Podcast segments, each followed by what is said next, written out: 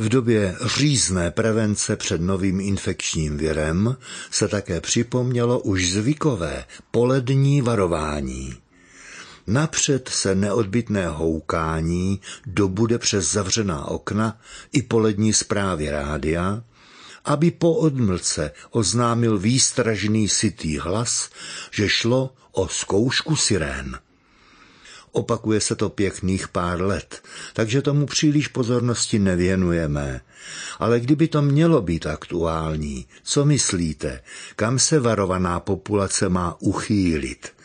Do nejbližšího sklepa nebo zalehnout na nejbližším veřejném prostranství? To není strašení, máme na tapetě jiné bubáky, ale dalo to vzpomenout někdejším cvičením civilní obrany a legráckám okolo nich. Ta doba vynesla do světa jednu báječnou písničku o pochodovém cvičení od Slávka Janouška a odnesla do zapomnění někdejší kryty civilního obyvatelstva. Zkouška sirén zůstala jako relikt, zřejmě pro každý případ.